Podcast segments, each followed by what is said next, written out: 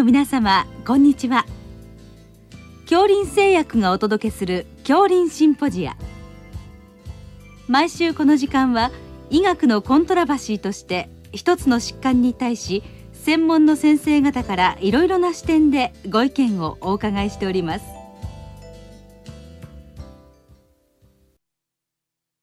シリーズ新型コロナウイルス感染症の最新情報と感染症対策の重要課題。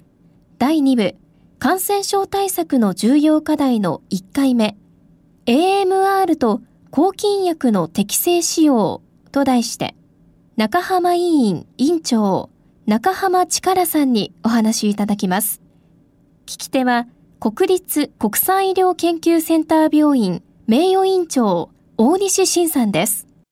中浜先生あの本日は抗菌薬耐性菌 AMR と抗菌薬の適正使用についてお話を伺いたいと思いますのでよろしくお願いいたします。はいよろしくお願いします。まずあの初めに薬剤耐性菌の現状と問題点についてお伺いしたいんですが現在世界的に耐性菌が非常に増加して問題になっていて、まあ、サミットにも取り上げられて、まあ、日本からもアクションプランが出ましたけどもそのあたりからお話しいただけますでしょうか？はい今先生おっしゃいましたように、まあ、国際的に、えー、薬剤耐性菌ですね、はい、抗菌薬耐性菌、はい、AMR が増加したということが、まあ、感染症を重症化させたら非常に多くの死亡率を上げているということになりまして、はい、まあ、地球規模で考えなきゃいけないということで、2016年の伊勢湾サミットでも大きく取り上げられました。で、その際に日本から発表されましたのが AMR の対策アクションプランです。大きくは6つのカテゴリーに構成されているんですが、まあ、臨床に直結するテーマとしては、抗菌薬の使用量と耐性菌の分離率を低下させるという対策案です。内容を一部紹介させていただきますと、抗菌薬全体の使用量を2013年に比較して、2020年には33%減少させる。また経口セフェムですとかキノロン薬マクロライド薬の使用量を半減させる、うん、さらに注射薬の抗菌薬の使用量を20%減少させるなど、まあ、なかなか厳しい成果目標が立てられました。で耐性菌の分離率に関しましてもペニシリン耐性肺炎球菌を15%以下にするとか、うん、MRSA の分離率を20%以下にする、うん、キノロン耐性大腸菌を25%以下に減少させるというような目標が立てられたんですが、まあ、臨床微生物学的な観点からは達成することは非常に厳しいかなと当時からすでに感じておりました。であの最近 AMR 臨床リファレンスセンターの調査結果ではですねアクションプランを開始後の3年目の2019年の経口抗菌薬の消費量は2013年に比較して12%と減少にとどまってですねえー、まだ12%しかあの減少してないんですね。まあ、注射用抗菌薬に至ってはですね、12%増加しているということで、えー、まだまだその難しいという状況です。で、先ほどご紹介した各耐性菌の分離率の低下もですね、目標値には程遠いレベルの成果しか得られておりません。まあ、これらの数字からも、まあ、AMR 対策の実効性を上げるということの難しさが理解できると思います。はいであの我が国ではあの、まあ、かなり多くの方に抗菌薬が、まあ、臨床の現場ではあの投与されているかと思うんですけどもその中であの経口抗菌薬は開業医の先生もあの盛んに処方されるケースも多いと聞いてますがそのあたりの現状とか課題について教えていただけますか？はいあの我が国では毎日200万人の方にですね抗菌薬が投与されていて、まあ、そのうちの90%はなんと経口抗菌薬なんですね。でその経口抗菌薬の70%近くは、まあ、開業医が処方しているだろうというふうに言われておりまして、まあ、そういう状況を考えましても、AMR 問題においてですね、開業医の責任は非常に大きいというふうに考えています。ただその一方で、私があの過去に医師600人とか3600人の方を対象としたアンケート調査をしたことがあるんですが、開業医と病院外来では、風邪症候群に対する抗菌薬の処方行動はですね、開業医の方がやや処方率は多いんですが、2軍間で比較すると大きな差はないんですね。またあの、私自身、自分が持っている NPO で肺炎球菌ですとか、インフルエンザ菌など、4菌種7万8000株を対象にしましてですね、10年間の耐性率の変化を見てみたんですが、開業医の由来株と病院外来の由来株ではですね、耐性率の変化にはほとんど差がありませんでした。まあ、このようなことから、まあ、外来の AMR 問題を論じる際には、開業医のみでなく、病院の外来医師もですね同様に対象にすべきであろうというふうに考えております。うん、今もご紹介しましたように、外来の AMR 問題として最も重要視されているのが、まあ、風邪症候群に際しての抗菌薬投与です。私の2016年の調査では、風邪症候群に抗菌薬を投与するのが、症例の10%以下と、少ない医師は60%でしたが、東京医科歯科大のグー教授の2020年の調査では、処方を減らした医師が70%ということで、10%近く増加しております。まあ、AMR 対策の効果によって、臨床医の行動変容がまあ見られているというふうに思われます。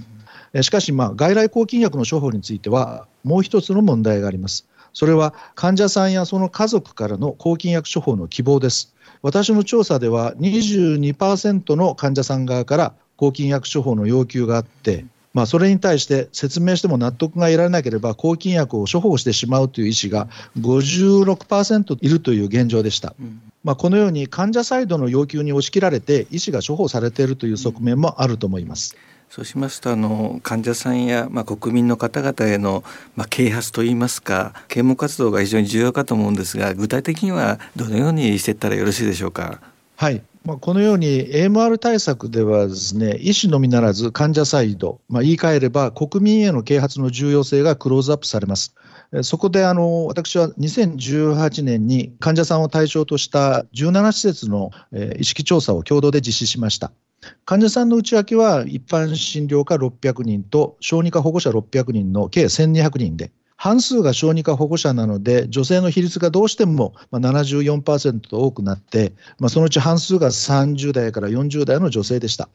まあ、その調査の結果、風邪の際に抗菌薬処方を医師に希望したことがあると、そういう経験があるという方は26%の人でした。先ほどの私の医師対象のアンケートでは22%でしたが、ほぼ近似した数字と思われます。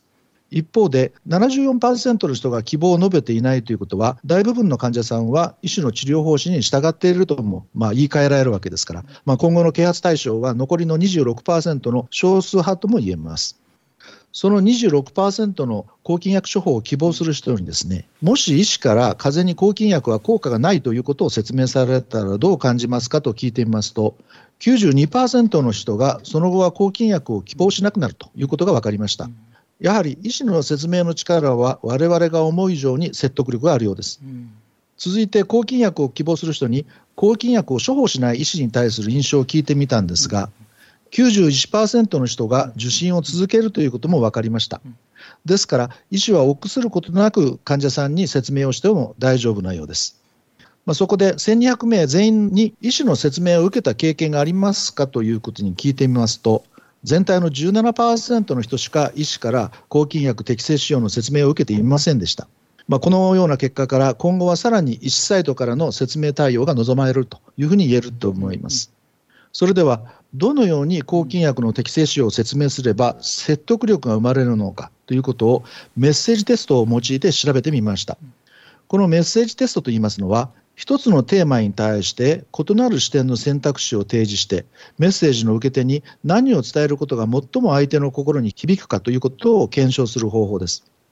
テストは私のクリニックで100名の患者さんを対象に5つの選択肢を提示して実施してみたんですが、その結果はメッセージが最も強く伝わったのは、耐性菌による将来の抗菌薬の効果減少のリスクというものですね。それが52%と圧倒的に多いものでした。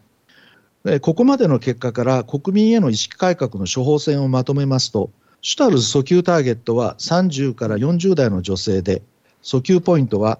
不適切な抗菌薬使用は体内に耐性菌を生み、あなたの将来の感染症治療のリスクになりますよというふうになります。うん、そして広報の手段としては医師からの直接的な説明が最も効果的であるというふうに考えております。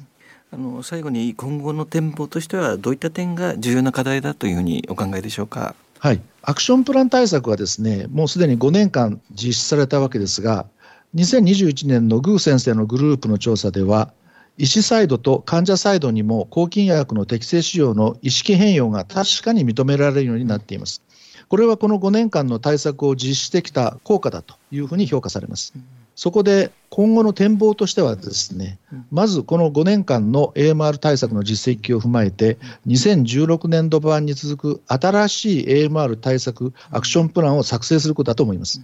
この5年間の対策の中で注目されますのは、2018年に作られた小児抗菌薬適正使用支援加算です。これは3歳児以下を対象とする小児科外来診療科と小児かかりつけ診療科で、小児科の専門員が上気道炎ですとか、下痢症の初診患者に対して抗菌薬を投与しない理由を説明しますと、80点の加算を算定できるものです。この加算が実施されて以来、小児科での抗菌薬投与のレセプト数が減少したというふうに報告されています。やはり加算設定といいますのは強いインセンティブとなり得ますので、この適正使用支援加算というものを次元的でもいいので、内科や耳鼻科にも拡大していただきたいです。私は個人的には、この加算設定というものが最も即効的で効果的な AMR 対策になるというふうに考えております。それからやはり学校教育の段階で抗菌薬適正使用の必要性を教育することは大切ではないかと考えています。私は小学校の6年生を対象に年に1回禁煙の講義をしてきましたが授業を聞いた後の子どもたちの表情は真剣そのものです。小さい時から知識の注入は将来的にも影響するものというふうに実感しております。また先ほどの患者アンケートで有効性のある AMR の広報としてはテレビ番組やインターネットでの拡散が一番効果的という意見でした。その他にも少数意見なんですが母子手帳に記載するとか風邪薬の薬体に説明用チラシを入れるなど、まあ、ユニークな提案もありました。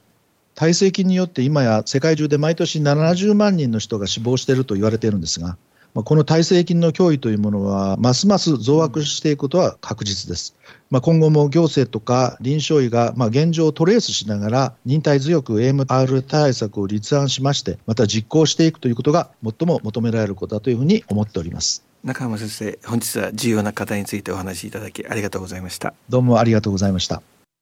シリーズ新型コロナウイルス感染症の最新情報と感染症対策の重要課題。第2部感染症対策の重要課題の1回目。AMR と抗菌薬の適正使用と題して中浜委員委員長中浜力さんにお話しいただきました。聞き手は国立国際医療研究センター病院名誉院長大西晋さんでした。